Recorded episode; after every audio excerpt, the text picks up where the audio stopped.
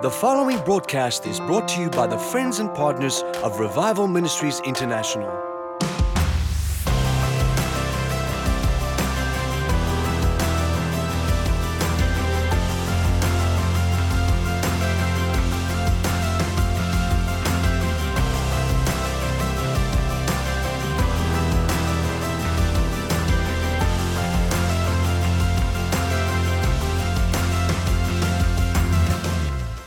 You to take your one hand, put it on your ear, the other hand on your eye.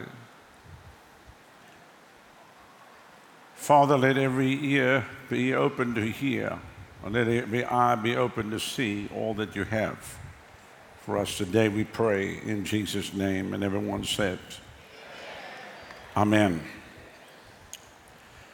I want to read a passage of scripture. Now, you notice in the bulletin, we finished up on the book of Acts which was a two and a half year journey through the book of Acts, verse by verse. Next Sunday, we're going to be starting on the book of Ephesians. The book of Ephesians. But go with me to Ephesians chapter 1.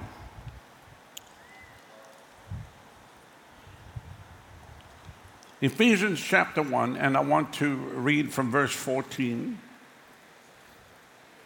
I've titled this message, uh, What Do You See? What do you see? He says, I do not cease to give thanks for you, making mention of you in my prayers. For I always pray to the God of our Lord Jesus Christ, the Father of glory, may he grant you a spirit of wisdom and revelation. Everybody say wisdom, wisdom. and revelation.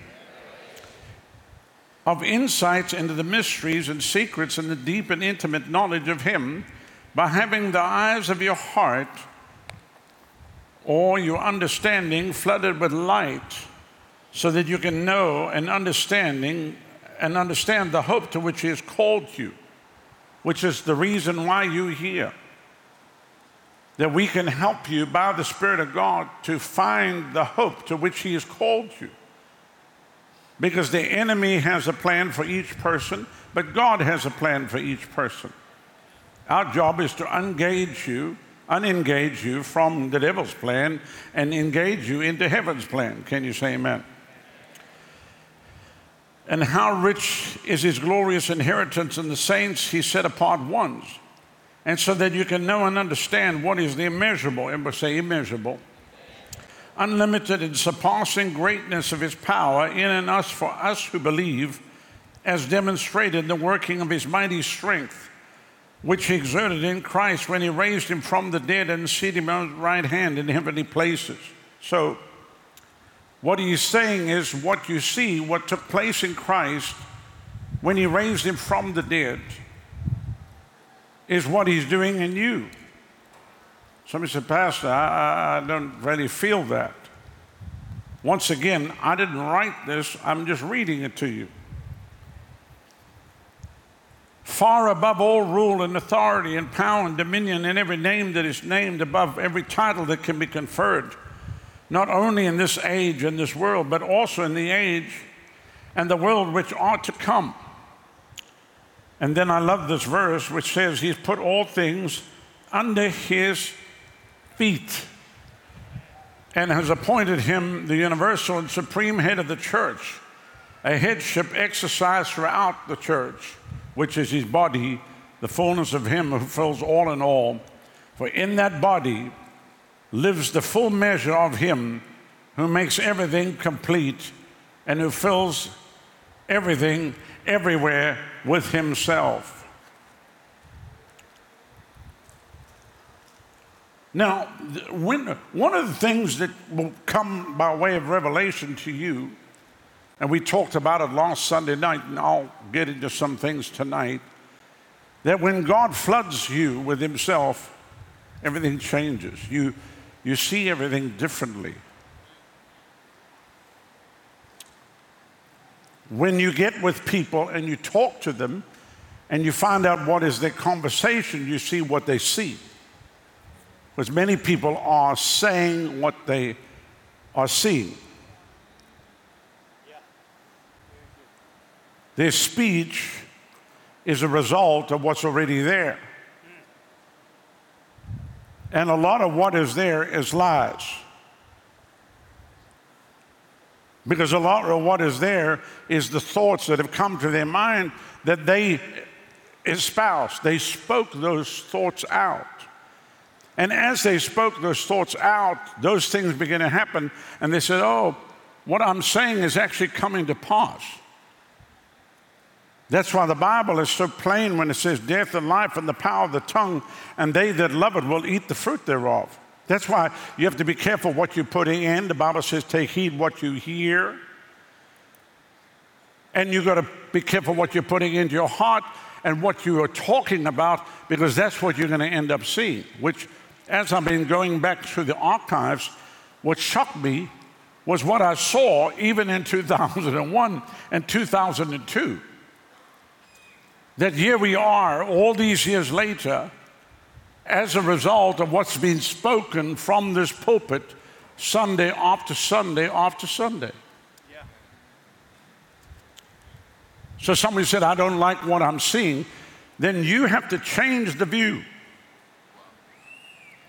And the only way for you to change the view is to have the Holy Spirit come and really impact you, impact your mind, your heart, to where you begin to see everything the way God sees it. So, watch this. If He has raised us up together with Christ in heavenly places, don't you think that seated with Him in heavenly places, you would view everything differently? Because all things are under Jesus' feet. So, if all things are under Jesus' feet, then they're all under your feet.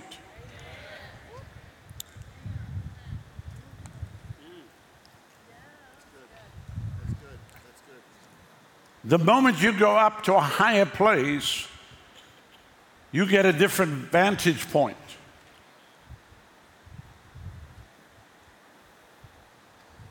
We've got a, a lift out there. That lift is used to go up so they can clean the fans and clean and do all kinds of stuff up in the ceiling. But when you get up on that lift, you see things differently. Even the boom camera the boom camera is giving us a different view of what's going on here. When you're down here, you see from a certain vantage point.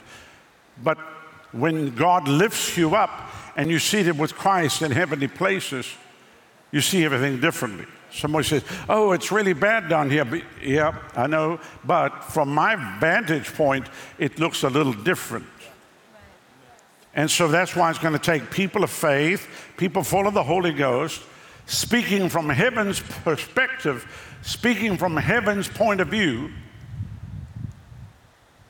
and talking that out, speaking it to your wife, your children, your, your family, your business, everywhere you are, because they're going to come at you with everything that is the lies of the devil, all the negativity, and they want you to get an agreement with them. So when you get an agreement with them, then basically you end up entering into what they see is what you see. But you're the one that draws the line in the sand and say, absolutely not. I know you see it that way, but I see things differently. I see it from heaven's perspective. Now, I want to read to you something that is from William Booth. How many have heard of William Booth? William Booth, who was the founder of the Salvation Army, and uh, you see Salvation Army these days. Of course, they still run around with a little bell and whatever. But William Booth never had a bell or the little bucket or any of that stuff. He was actually a very happy person and had a lot of joy in his meetings.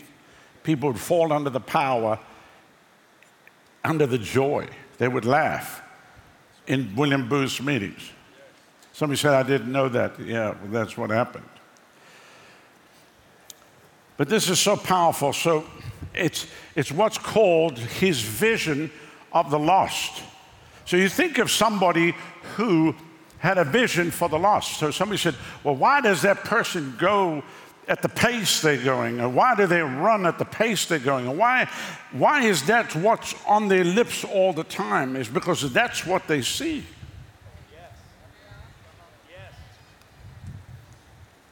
So he says this on one of my recent journeys as I gazed from the coach window. I was led into a train of thought concerning the conditions of the multitudes around me. They were living carelessly in most open and shameless rebellion against God without a thought for the eternal welfare. As I looked out the window, I seemed to see them all. Millions of people around me given up to their drink and their pleasure, their dancing and their music, their business and their anxieties, which, if you look, that's what's happening in the city of Tampa today. Their politics and their troubles, ignorant, willfully ignorant in many cases, and in other instances, knowing all about the truth and not caring at all. But all of them, the whole mass of them, sweeping on and up in their blasphemies and devilries to the throne of God. While my mind was thus engaged, I had a vision. So, this was an open vision that he had, which I think is very appropriate even today in America and what we've just come through with COVID and the state of the church in America today. I saw a dark and stormy ocean. Over it, the black clouds hung heavily through them, and every now and then the vivid lightning flashed and the thunder rolled, while the winds moaned and the waves rose and formed and foamed, towered and broke, only to rise and foam, tower and break again. In the ocean, I thought I saw myriads of poor human beings being plunging and floating, shouting and shrieking, cursing and struggling and drowning. And as they cursed and screamed, they rose and shrieked again. And some sank to rise no more. And I saw out of this dark and angry ocean a mighty rock that rose up with its summit towering high above the black clouds that overhung the stormy sea. And all around the base of the great rock, I saw a vast platform. Under the platform, I saw with delight a number of poor struggling, drowning wretches continually climbing out of the angry ocean. And I saw that a few of those that were really safe on the platform were helping the poor creatures still in the angry waters to reach the place of safety. And looking on more closely, I found that a number of those who had been rescued industriously working and scheming by ladders, ropes, and boats and other means more effective to deliver the poor, struggling stragglers out of the sea. Here and there, there were some who actually jumped to the water regardless of the consequences in their passion to rescue the perishing. And I hardly know which gladdened me the most the sight of the poor drowning people climbing on the rocks, reaching the place of safety, or the devotion and self sacrifice of those whose whole being was wrapped up in the effort of their deliverance. As I looked on, I saw that the occupants of the platforms were quite a mixed company. That is, they were divided into different sets or classes, and they occupied themselves with different pleasures and employments. But only a few of them seemed to make it their business to get the people out of the sea. But what puzzled me the most was the fact that though all of them had been rescued at one time or another from the ocean, nearly everyone seemed to have forgotten all about it. Anyway, it seemed that the memory of its darkness and the danger no longer troubled them at all. And what seemed equally strange and perplexing to me was that the people did not even seem to have any care. That is, any agonizing care about the poor perishing ones who were struggling and drowning right before their very eyes. Many of whom were their own husbands and wives, brothers and sisters, and even their own children. Now, this astonishing unconcern could, have not, could not have been the result of ignorance or lack of knowledge because they lived right there in full sight of it all and even talked about it sometimes. Many even went to regularly to hear lectures and sermons in which an awful state of the poor drowning creatures were described. I've always said that the occupants of the platform were engaged in different pursuits and pastimes. Some of them were absorbed in day and night trading and business in order to make gain, storing up their savings in boxes, safes, and the likes. Many spent their time in amusing, amusing themselves with growing flowers on the side of the rock, others in painting pieces of cloth, or in playing music, or dressing themselves up in different styles and walking around to be admired. Some occupied themselves chiefly in eating and drinking, others were taken up with arguing about the poor drowning creatures that had already been rescued. So now they're fighting about the rescued on the platform. But the thing that seemed to be the most amazing was that those on the platform to whom he called, who heard his voice and felt that they ought to obey it, at least they said they did, those who confessed to love him much were in full sympathy with him in the task he had undertaken, who worshipped him or who professed to do so were so taken up with their trades and profession, their money, saving, and pleasures, their family and circles, their religion and arguments about it, and their preparation for going to the mainland, that they did not listen to the cry that came from this wonderful being who had himself gone down into the sea. Anyway, if they heard, it did not he- they did not heed. They did not care. And so the multitude went right on before them, struggling, shrieking, and drowning in the darkness. And then I saw something that seemed to be even more strange than anything that had gone on before this strange vision. I saw that some of these people on the platform, whom this wonderful being had called to, wanting them to come and help him in the difficult task of saving these perishing creatures, were always praying and crying out to him to come to them. Some wanted him to come and stay with them and spend his time and strength in making them happier. Others wanted him to come and take away various doubts and misgivings that they had concerning the truth of some of the letters that he had written to them. Some wanted him to come and make them feel more secure upon the rock, so secure that they would be quite sure that they would never slip off again into the ocean. Numbers of others wanted him to make them feel quite certain that they would really get off the rock onto the mainland someday, because as a matter of fact, it was well known that some had walked so carelessly as to lose their footing and had fallen back into the stormy waters. So these people used to meet and get up on a high rock as they could, and looking down towards the mainland where they thought the great being was, they would cry, Come to us, come help us.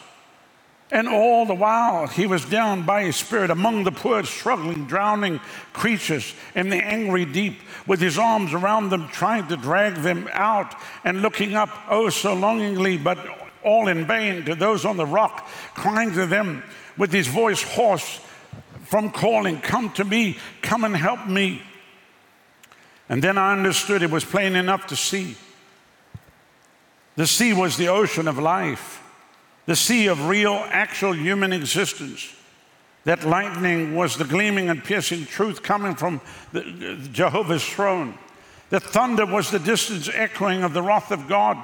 These multitudes of people shrieking, struggling, and agonizing in the stormy sea, with the thousands upon thousands of poor harlots and harlot makers, of drunkards and drunkard makers, of thieves, liars, and blasphemers, and the ungodly people of every kindred, tongue, and nation. Oh, what a black sea it was. And oh, what multitudes of rich and poor, ignorant and educated were there. They were all so unalike in their outward circumstances and condition, yet all alike in one thing all sinners before God, all held by and holding on to some iniquity, fascinated by some idol, and slaves to some devilish lust and ruled by the foul fiend from the bottomless pit. All alike in one thing, no, all alike in two things.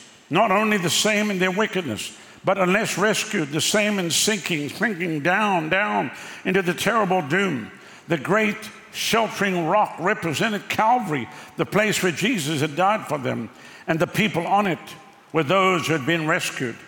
The way they were used to use their energies, their gifts, and time represented the occupations and amusements of those who profess to be saved from sin and hell, followers of the Lord Jesus Christ, the handful of fierce, determined ones who were risking their own lives in saving the perishing were true soldiers of the cross of Jesus.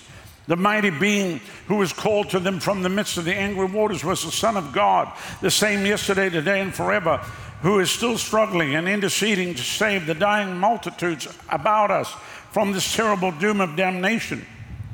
and his voice can be heard above the music, the machinery, the noise of life, calling on the rescue to come and help save the world. My friends in Christ, you are rescued from the waters. You're upon the rock. He's in the dark sea calling you to come and help him. Will you go? Look for yourselves. The surging sea of life, crowded with perishing multitudes, rolls up to the very spot on which you stand. Leaving the vision, I now come to speak of a fact. A fact that it is real as the Bible, as real as Christ who hung on the cross, as real as the judgment day will be, as real as there's a heaven and a hell that will follow. Look, don't be deceived by appearances. Men and things are not what they seem. All who are, on, are not on the rock are in the sea. Look at them from the standpoint of the great white throne. And what a sight you have. Jesus Christ, the Son of God, through His Holy Spirit in the midst of this dying multitude, struggling to save them. And He's calling on you to jump into the sea, to go right away to His side and help Him in the holy strife. Will you jump? That is, will you go to His feet and place yourself absolutely at His disposal? A young Christian once came up to me and told me that for some time she had been giving the Lord her profession and prayers and money, but now she wanted to give him her life. She wanted to go right into the fight. In other words, she wanted to go to his assistance in the sea. And when a man from the shore, seeing another struggling in the water, takes off those outer garments that would hinder his efforts and leaps to the rescue, so you will no longer, so you who still linger on the bank, thinking and singing and praying about the poor perishing souls, lay aside your shame, your pride, your cares about other people's opinions, your love of ease and all selfish loves that have kept you back for so long, and rush to the rescue of this multitude of dying men and women. Does the surging sea look dark and dangerous? Unquestionably, it is. There's no doubt that you leap, that the leap for you as for everyone else who takes it, means difficulty and scorn and even suffering. For you, it may mean more. It may even mean death. He who beckons you from the sea, however, knows what it will mean. And knowing, he still calls you and bids you to come. You must do it. You cannot hold back. You've enjoyed yourself in Christianity for too long. And I'm speaking to the American church right now. You've had pleasant feelings, pleasant songs, pleasant meetings, pleasant prospects. And there's been much human happiness, much clapping of hands, shouting of praises, very much heaven on earth. Now then, in the light of this, go to God and tell Him that you prepared as much as necessary to turn your back upon it all and that you're willing to spend the rest of your days struggling in the midst of those perishing multitudes, whatever it may cost you. You must do it with the light that is now broken in upon your minds and the call that is now sounding in your ears and the beckoning hands that are now before your eyes. You have no alternative but to go down among the perishing crowds. It is your duty. Your happiness from now on will consist in sharing their misery, your ease in sharing their pain, your crown in helping them bear their cross, and your heaven in going into the very jaws of hell to rescue them. Now, what will you do? So, this was the vision that he had that propelled the Salvation Army into what it became. The Salvation Army today is nothing like what he started. I'm not saying they're not doing some good works, but they are nothing. You cannot even compare them with what was originally founded. Somebody said, but Pastor, that's a radical vision. It is. But you will see every person that God has called, that God has anointed. It's like somebody said, Man, if I get into their world, that's all they see. But that is all they see. Once you have an encounter with God and God begins to speak to you, and you begin to hear the cry of the lost, and you hear a hurting humanity, there's nothing that allows you to sit by. When you see the earth, when you see nations, when you see cities, towns, and villages, when you see people of every tribe and tongue, all bound by sin, and you already know that you have the solution, and His name is Jesus, then what you see, you see the solution, the solution to the problems facing the nations of the earth, the solutions that are facing Europe right now, the solutions facing the continent of Africa right now, the solutions facing America right now, and Central and South America, and Asia, and all, even the islands of the sea. Once you have found the truth and you've experienced that, then no longer are you looking to be rescued anymore. No longer you are you asking him, please, can you come near? Make me just feel. You already know how to activate that anointing. You already know how to live in it. So while you are rescuing people that are struggling, you are still feasting of that banquet table of the Lord. You're still drinking of that living water. You're still drinking of that new wine. And as you're plucking them out of that bondage of sin, it, explodes on the inside. He did it again, and he's done it again, and he's doing it again. And the testimonies fire you up. Every testimony of someone that's been saved, that has been delivered from the powers of darkness, just ignites you into mobilizing you to keep moving and keep doing what God's called you to do, regardless of the circumstances. And for some, maybe you're not going to be tortured you know, thrown into prison, but you will be attacked. You'll be mercilessly attacked on the internet or through the printed page or even from other ministers fighting on the platform about the newfound believers, that they're not really sure if they really are saved. Are you with me? Because they didn't come to that believer's little huddle to get that believer's little nod of approval. You have to go deaf to all of these things. You have to block your ears. You can't be swayed by these things. You have to hear the voice of the Spirit of God. And Jesus said, My sheep know my voice. The voice of a stranger they will not follow. And I want to share this word with the River Church here today because I'm not saying that you haven't heard. There's nobody here that's committed member of the River Tampa Bay Church that doesn't feel exactly what I'm talking about here today. There's not any committed river member that's not a soul winner, that's not a person that's praying, that's reaching out to a lost and dying world. But we are not just here by ourselves. People are watching around the world by way of television right now. And there are ministers that are watching. And I'm challenging everybody. Time is very short. Jesus is coming very, very soon. And we have to be mobilized. Somebody said, Well, you do need to rest. Yeah, I will.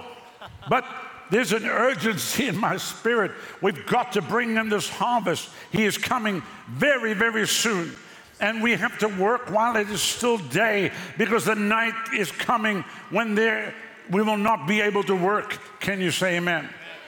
A lost and dying world must know that Jesus saves, Jesus heals, Jesus delivers, Jesus sets free, and He's coming very, very soon.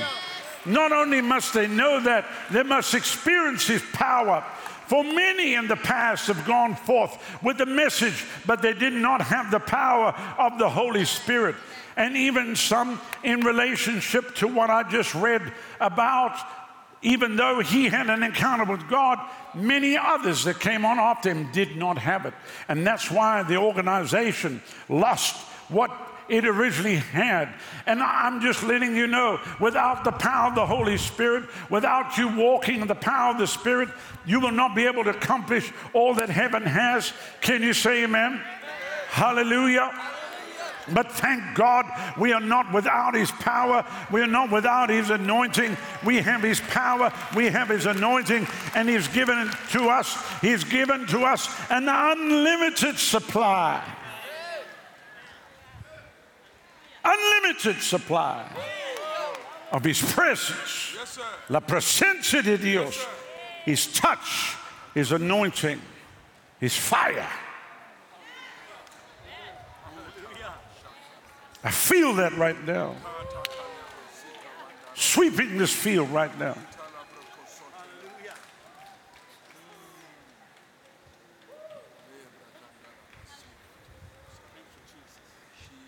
Now, let me just say this to you because somebody said, Well, I'm just jumping into the waters to go save as many people.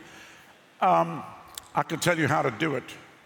I found the best way of winning people to Jesus. You don't have to just jump in by yourself. We can show you how to do that.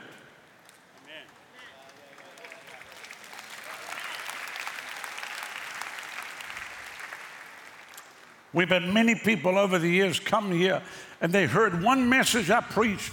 Pastor, I'm going. I said, Look, you're not, real. we, you, you, well, you, I'm going right now. Look, just stick around at least for one year. Let me put some things on the inside of you, and I'm going. They go out, gone. I thought, boy, if I only had the time just to talk to them. We could have shown them another way of doing it. You don't save four people while you drown yourself. Hello. Are you with me?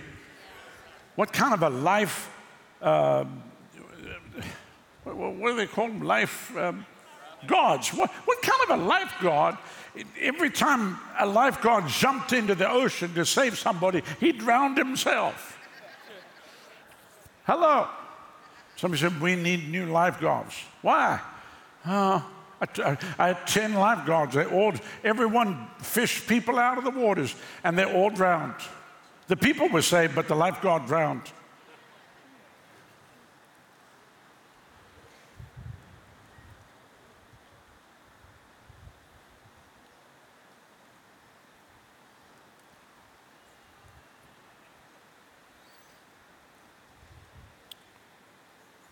I mean, I don't see what Booth saw. I'm going to run the Salvation Army.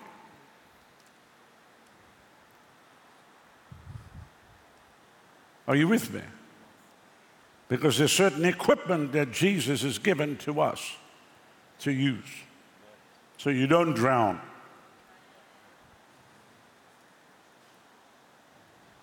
What good is it? You go witnessing in a bar and then they carry you out drunk. so we said, What happened? Well, Pastor, I went to go and obey the Great Commission, and I was down in Ybor City, and, and, and there was a bar, and I went in there, and I was testifying, and they, they said, Just have one. And uh, they said, I thought it was okay. And I drank, and, and then they gave me another one, and I drank some more, Pastor. And then I was I just remember I was standing on the top of the table singing at the top of my lungs.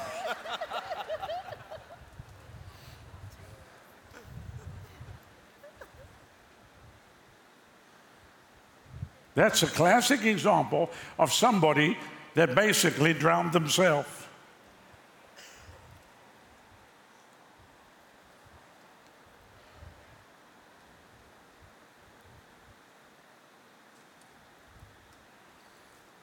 So, as I share this here today, it's not because we're not saying you're not doing this.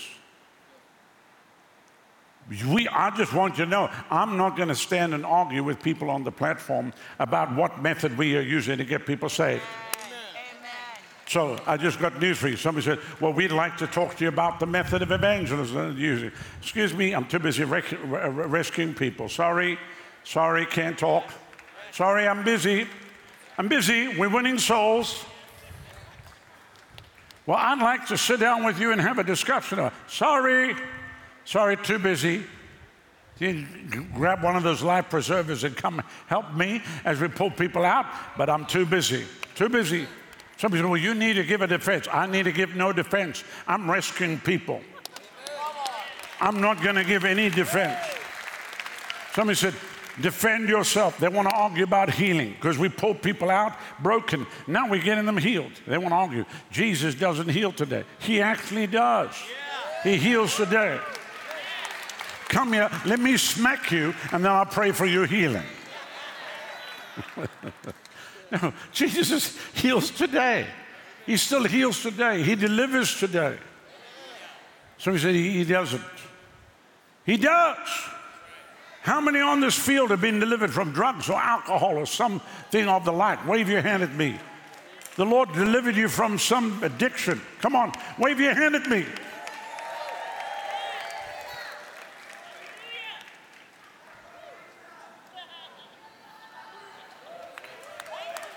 So he still delivers.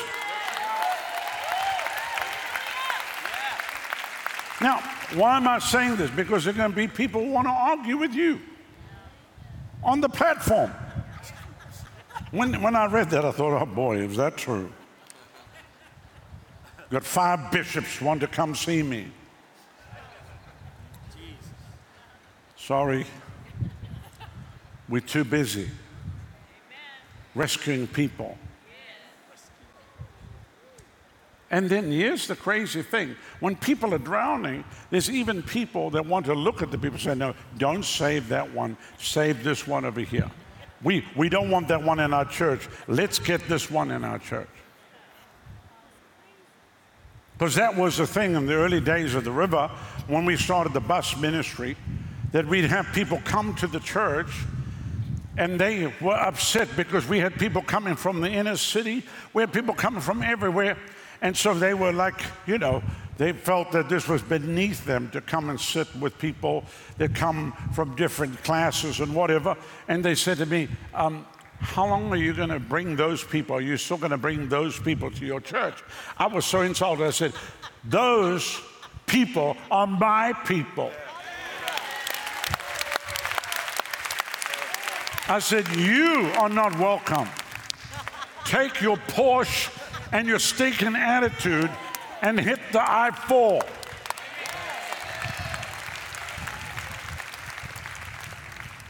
Can you believe that? Your thought that I would agree with them. That I would, uh, you know, I know it's difficult bringing those people. He thought I was so insulted. It was like you punched me in my solar plexus. I said, You've now insulted me and my whole church. I said, These are my people. Now don't come back here again. Go join some Klan church in Polk County.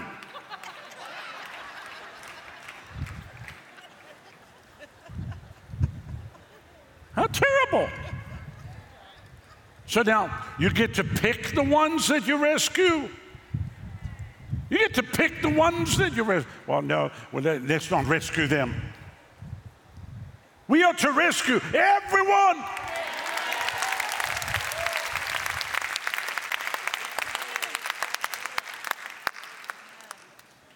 Thank you. Yes, sir. Amen. Hmm.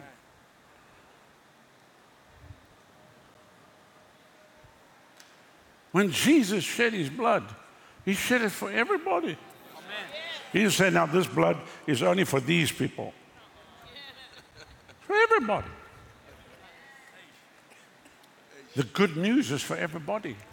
Somebody said, Will everybody get it? I don't know, but I'm going to sure give it the best shot I have. I'm going to shout it out from every mountaintop that I can until the whole world knows, which is hard because we don't have mountains in the state of Florida.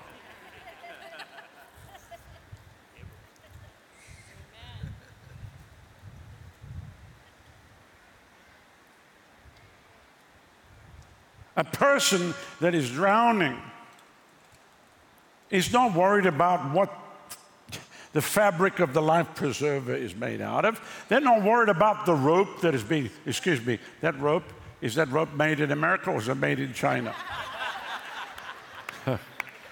if that is not an American made rope, please, just, I'll, I'll drown you happily.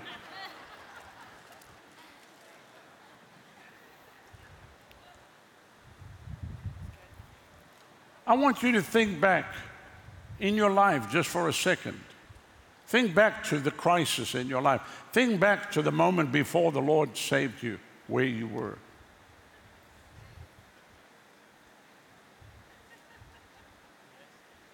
Think back of how bad it was.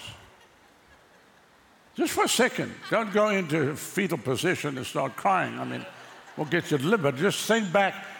And I'm saying that so you can start to rejoice about how the Lord delivered you from that captivity, from that bondage. As you were about to sink beneath the wave for the last time, but somebody from the River Church came and said, No, you don't have to drown. Come here. I'm pulling you out.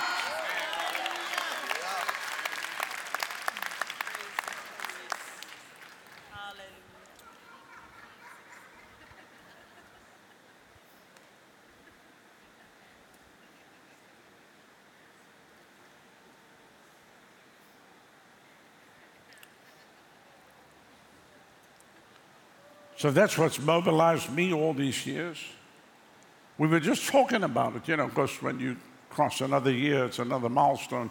And we were just chatting about him. I'm watching her preach at the age of 39. I said, How? How did, how did all these years go by? And then I thought of the time left. If God graces me another 30 years, you know, what can we do? What, how do we wisely use our time to reach to the maximum uh, uh, potential, the harvest, and to see whole nations shaken by the power of God? And the Lord has shown us more effective ways. We're sitting on 45 million decisions. We're going to hit that 100 million. I believe we're going to hit it in the next three years.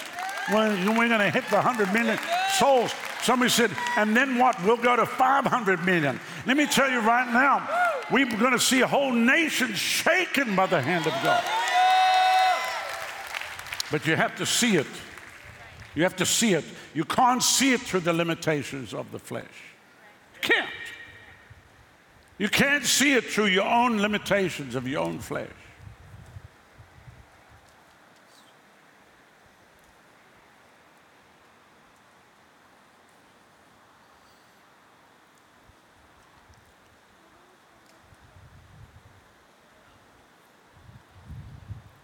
Somebody said, Pastor, I don't know how the Lord would, would even use me. Trust me, He'll use you. He'll use you. Somebody said, I've got a couple of things that need to get fixed. He'll use you while He's fixing you. Amen. Hello? Somebody, well, let me go get fixed first. No, just come as you are, and you'll be fixed as you're going. Too many people are drowning. Too many people are losing their lives we don't need you to go get fixed somewhere, and you might never get back. We find you 10 years later. How are you doing? I'm getting fixed.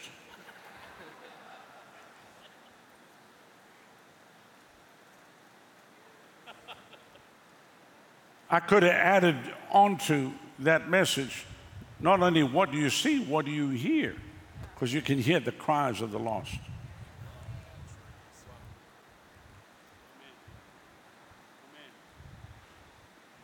Right now, the Lord said to me, this meeting sweeping through Africa will be the greatest harvest of souls we've ever seen in a six week period of time that's going to take place in some of the major cities of that great continent. I can feel it already. I can feel it. I can feel it on the inside. I can feel it.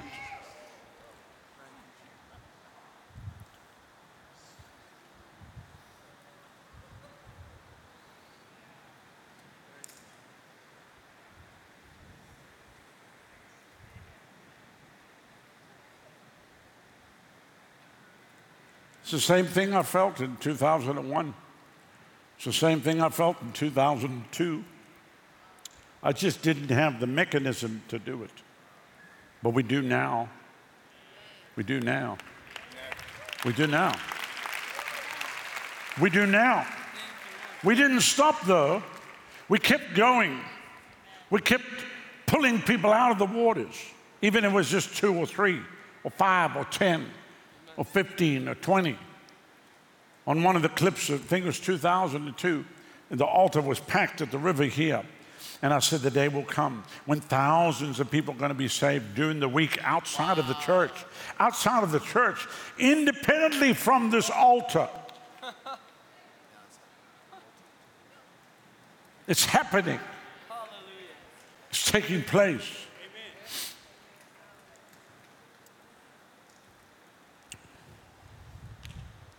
What was the harvest this last week?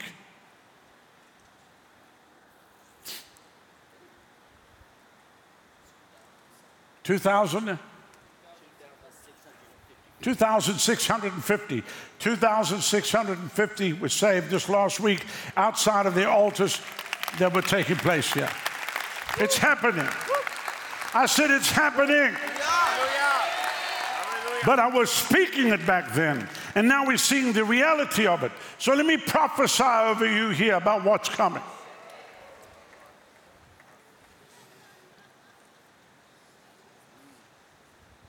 For the enemy thinks that he's won. But the Lord would have you know he hasn't. For God's not done yet. And the cry that's in the heart of many of you over nations, over regions, shall surely come to pass. For I am preparing you, saith the Lord, even now as you are being used by me in your daily life to rescue even a few here and a few there. But it shall begin to pick up momentum, and you shall begin to see it begin to multiply. And that which starts small, even on a small basis, shall multiply to where it shall be thousands, and then tens of thousands, and then hundreds of thousands, and then whole cities will be shaken by the hand of God. For the husbandman waiteth for the precious fruit of the earth. You are his hands and feet and his mouthpiece. You have heard his cry, River Church, and you have responded. And so you'll see it take place. Whole countries will be shaken by the hand of the Lord.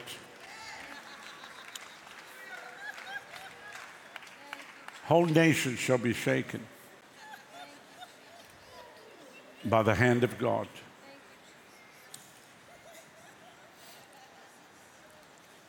You shall not worry about your future. You shall not worry about your safety. You shall not worry about provision. As you place your focus on the harvest, as you keep your focus on the harvest, as you keep looking at the harvest, as you keep your eyes on Jesus, as you keep speaking the vision, all of the provision needed shall come in, regardless of what that might be. Vehicles for transportation, planes, trains, automobiles, whatever that might be, boats, ships, it doesn't matter. Property, accommodations, all shall be furnished.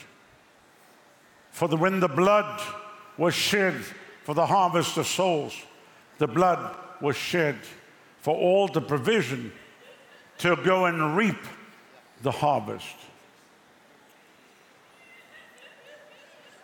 Only do what the Spirit of God tells you to do. Don't be forced into something that the Lord has not called you. And don't jump prematurely. Wait upon the Spirit of God, and He shall lead you. You shall learn, and you shall become more and more proficient. And creativity shall be your portion. And the Lord shall give you more creative ways of bringing in the harvest, and you shall rejoice and be glad. Hallelujah. Yeah. Hallelujah. Thank you, Lord. I'm going to say this many have been the methods, and even though we train people here in the summer school of evangelism, anything from one on one evangelism all the way to mass crusade outreaches, yet all of these mechanisms by which we operate, nothing is etched in stone. You have to be so sensitive to the Spirit of God to do what the Lord tells you to do and how He is sending you. And be obedient to obey Him. And you will see great shall be the harvest, even in the schools, even in the university campuses, in retirement homes, assisted living homes, in the prisons, military bases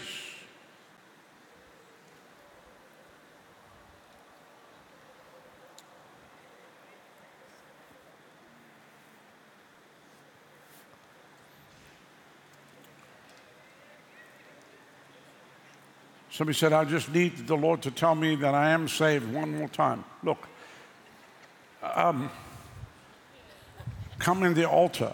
We'll do our best. But, I mean, how many times do you need to be told? You've actually been rescued. You actually are rescued.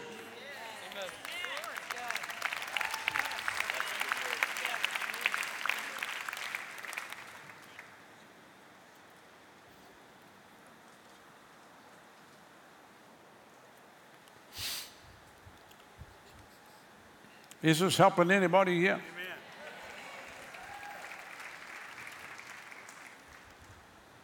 You're not alone. You're not doing this by yourself. We all together in the bringing in of this harvest. We just work in different fields.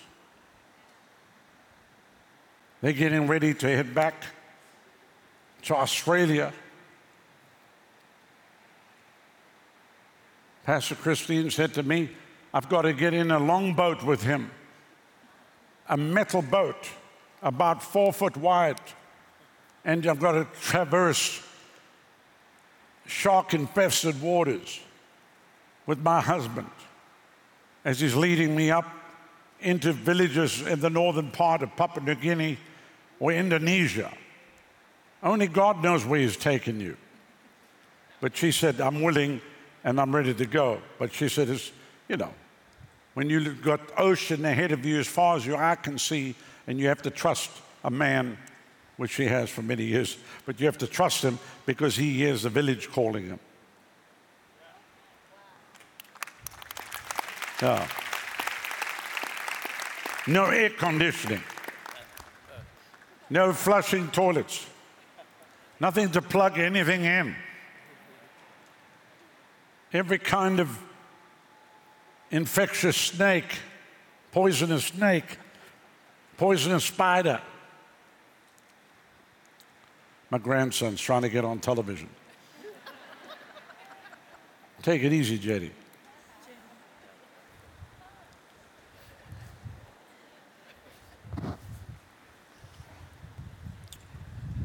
I mean, she has to lay her life on the altar. I'm going to get, I'm going to get on the on a long boat with him. I've seen the boat that he gets on. I wouldn't get on the boat myself.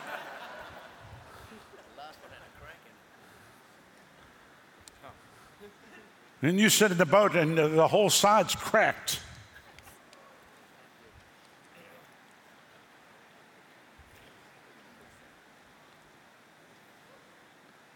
What's that long boat cost?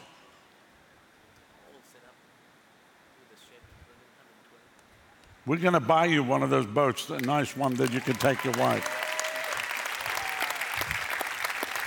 Yeah, so she doesn't have to tread water. Yeah. Amen.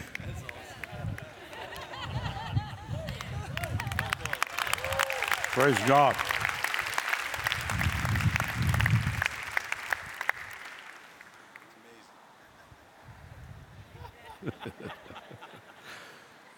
I mean, when you are in your 60s and your husband's putting you through some excursions that young people in their 20s wouldn't even want to go into.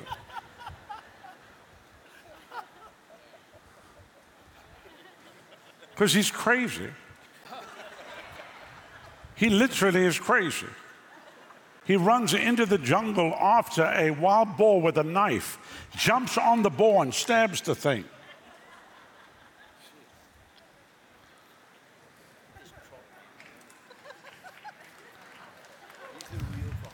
He's the, he's the real Crocodile Dundee. The other one was a phony.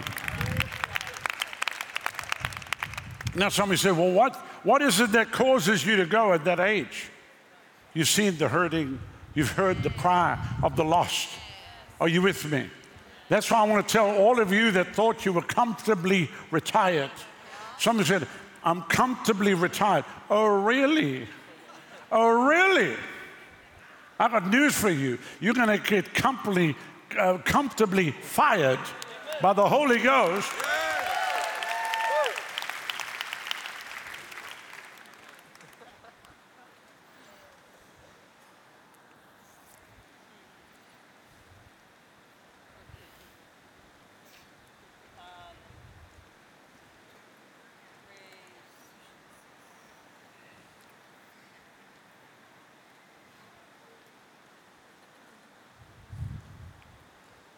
He told me, he said, I was in a village, they've never seen a white man. He was in a village in a remote part of Papua New Guinea where they had never seen another white person. I said, Well, be careful if you're going into any villages where there's cannibals, carry a few fat people with you.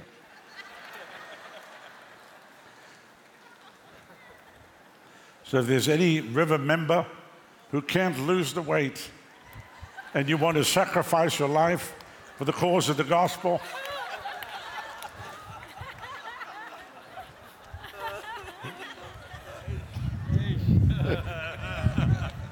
it's a joke. It's just a joke.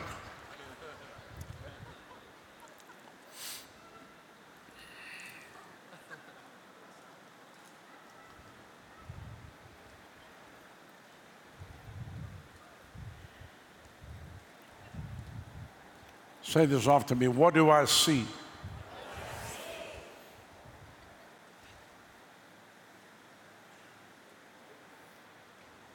That's why I can't go to any amusement park.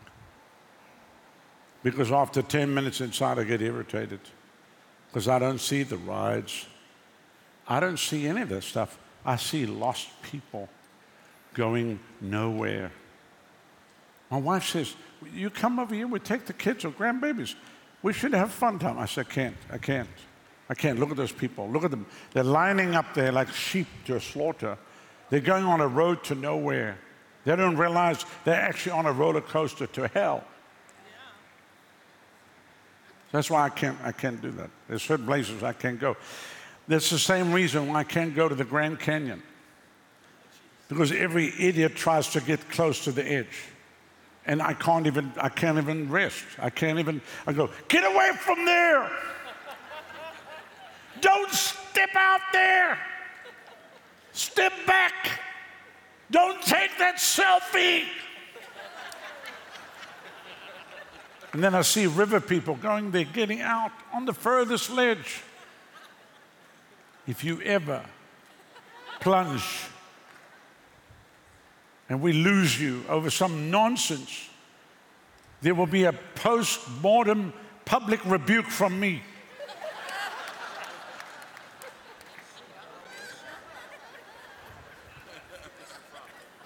All because of a picture. So I can't. I, I, told my wife, I have to get out of here. I can't. Look at that kid. That kid's stepping two feet down. There's a thousand foot cliff. Two feet away. Uh, he's beyond the ropes. You boy, get out. I mean, you know, then I just said, look, I have to get off here. I have to leave. I've got to leave the canyon. I can't be here.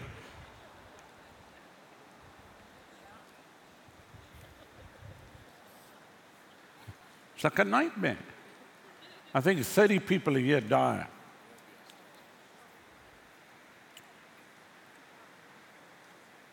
Because you know, when they breathe out the last breath, they either lost forever. Do you understand what I'm saying?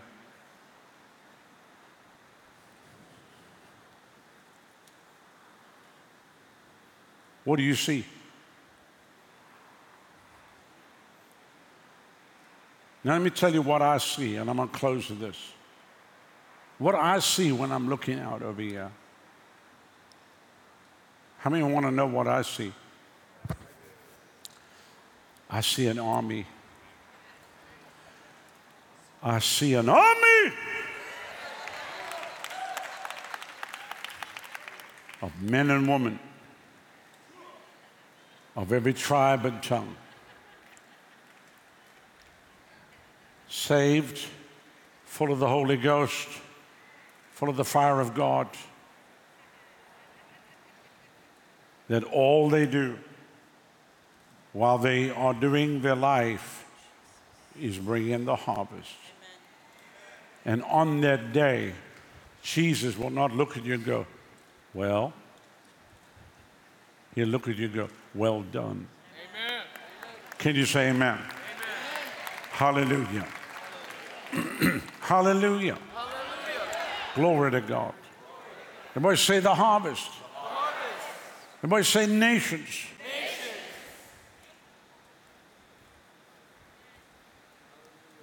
and you're all a part.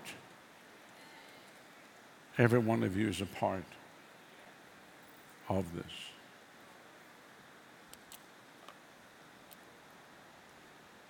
Let me say one more thing and then I'll close.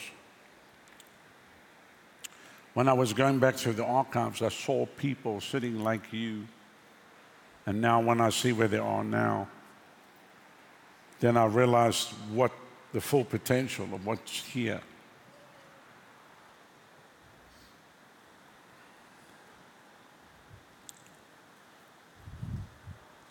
It's huge.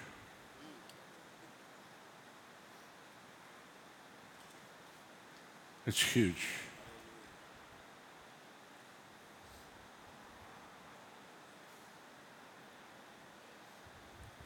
I was watching the baby dedications from 22 years ago.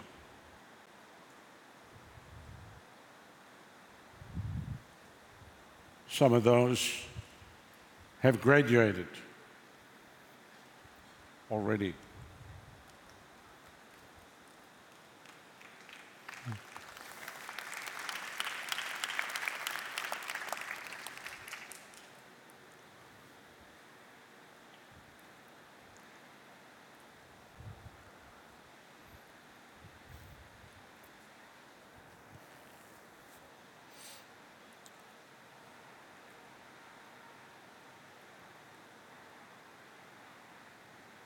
I see an army.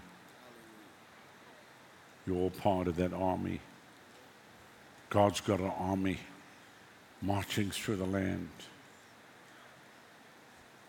Deliverance is this song, healing in their hands, and everlasting joy and gladness in their heart.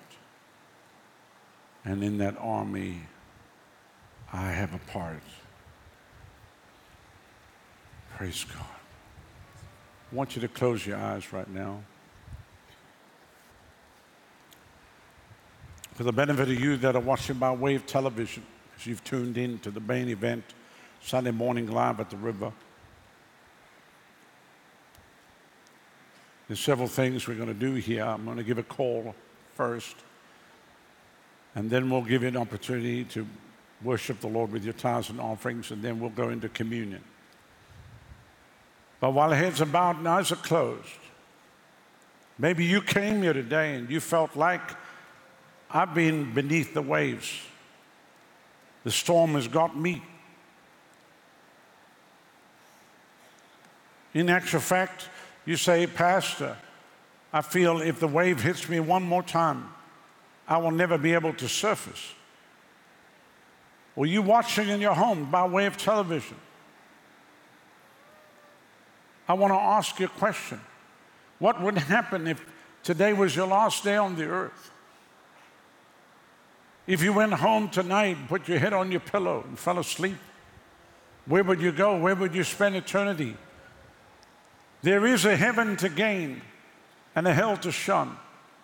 And you don't have to go to devil's hell because 2,000 years ago on Calvary's cross, the price was paid, the blood was shed and just like that old song said, there is a fountain filled with blood, drawn from Emmanuel's veins, and sinners plunge beneath that flood, lose all their guilty stain. Today, the power of sin will be broken, the power of guilt and shame will be removed from your life. You might have come here one way, but you'll leave another way. Today, the Lord calls you. He says, Come. Maybe you're here today. You say, Pastor, I gave my life to the Lord in days gone by, but I've grown cold. I'm not serving God like I should. I've allowed the things of the world to come in. I've lost that first love, that peace, that joy that I once had, but I want that restored to me. If that's you, this calls for you today. Maybe it's something hidden that no one can see pride, unforgiveness, bitterness, jealousy, anger, lust, the hidden things that clog the heart of man. Maybe it's something outward that everyone can see which makes it even worse. And the devil uses it against you to keep in a place of guilt and condemnation. But today you say, I'm coming back. God's a God of a second chance. He's a God of a new beginning. And He says, Come, come unto me, all you that labor and heavy laden, and I'm going to give you rest. Take my yoke upon you, learn of me. He says, My yoke is easy, my burden is light. Come. He calls you. Maybe a storm came against your life, a sudden divorce, a bankruptcy, the loss of a loved one, a sudden illness, the betrayal of a close friend, the loss of a job. Something happened that rocked your world. But the Master calls you today. He says, Come. And then, lastly, and this is all as a result of people being caught up in religion. You say, Pastor, I do love the Lord, but I'm not sure of my salvation. I'd like to know for beyond a shadow of a doubt that I'm saved today. If this is you and you fit into any one of these categories, and you that are watching in your homes, I want you quickly, right where you are, put your hand up right now and say, Pray for me. Thank you. God bless you. God bless you. God bless you. God bless you. God bless you. God bless you. All the way to the back. Step it up high. Another hand. Another hand. Another hand. Yes, yes, yes, yes. I want every person with your hand in the air to stand right now. Stand right where you are.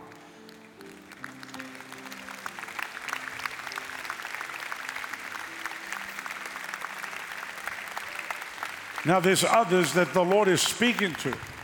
And you didn't raise your hand, but you feel your, your heart is pounding away right now. And you hear God saying, Come.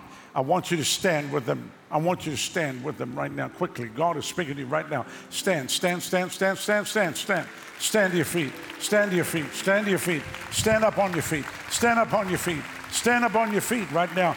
God is speaking to you. I want you to come from where you are. And come stand right here. I'm going to lead you in a prayer. Today's your day of freedom. Come.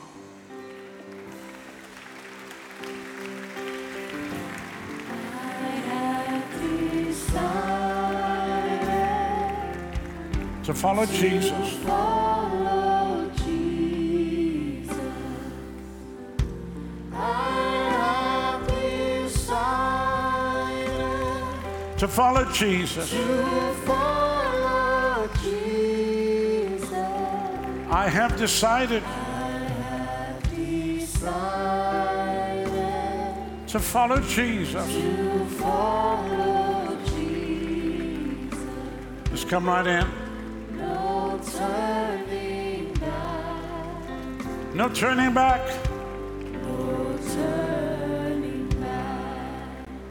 The cross before me, the world behind me. Cross before me, the. The cross before me, The cross before me, the world behind the me. Cross before me,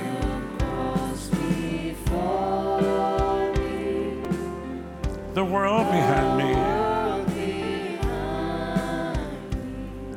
No turning back. No turning back. You can take the whole world.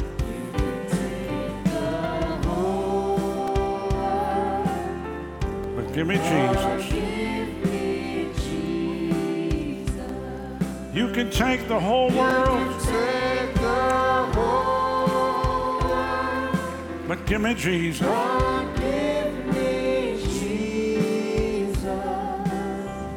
You can take. The whole world.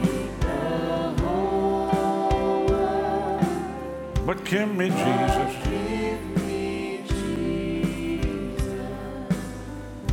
Turning back. No turning back. No turning back.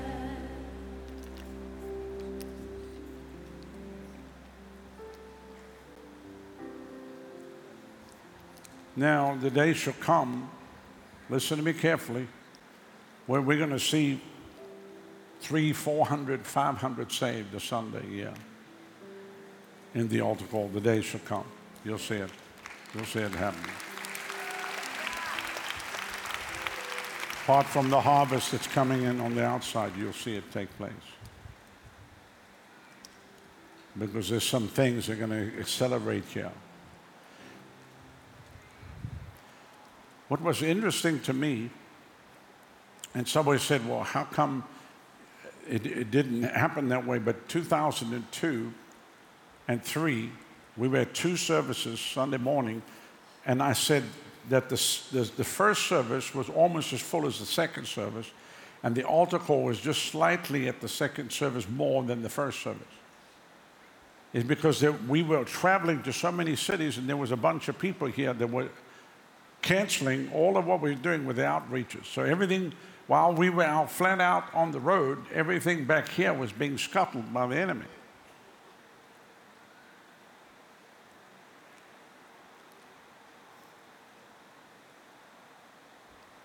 So that's why we didn't see that take place. Are you with me? I'd look at Pastor Eric and just shake my head. I go, what in the world's happening? But you have to be careful when you have people come in different areas of leadership and they don't speak the same thing and everybody's got their own opinion. Are you with me? And there were even people running around those days saying, well, Pastor Rodney says this, but I say this. You can't, have that because that creates dissension. Are you with me?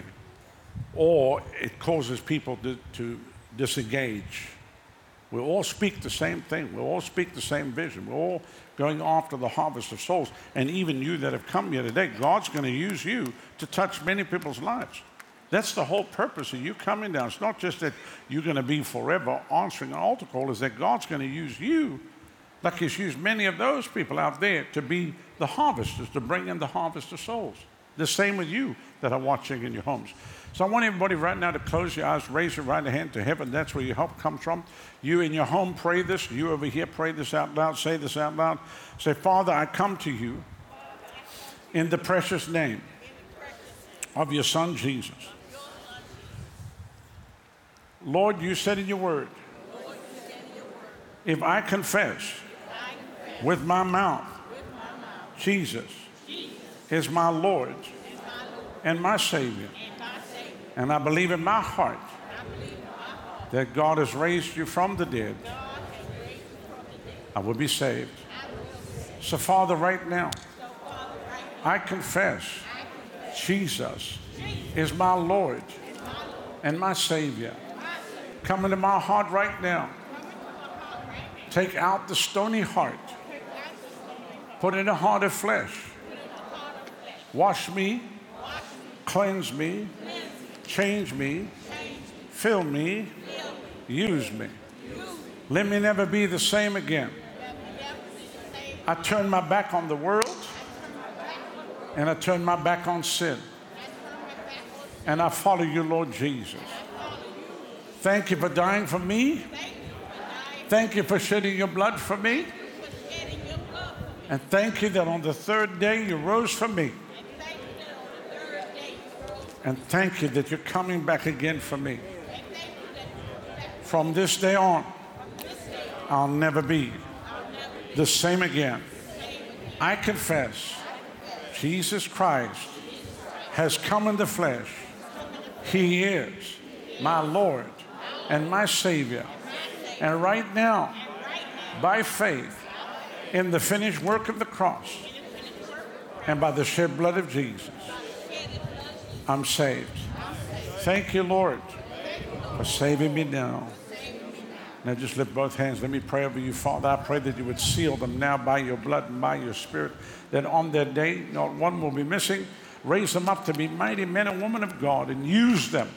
Use them to impact this generation. I break every bondage, every addiction, every blockage, every hindrance. I break it now off of your life. And I set you free. In Jesus' name. Amen. Amen. Amen.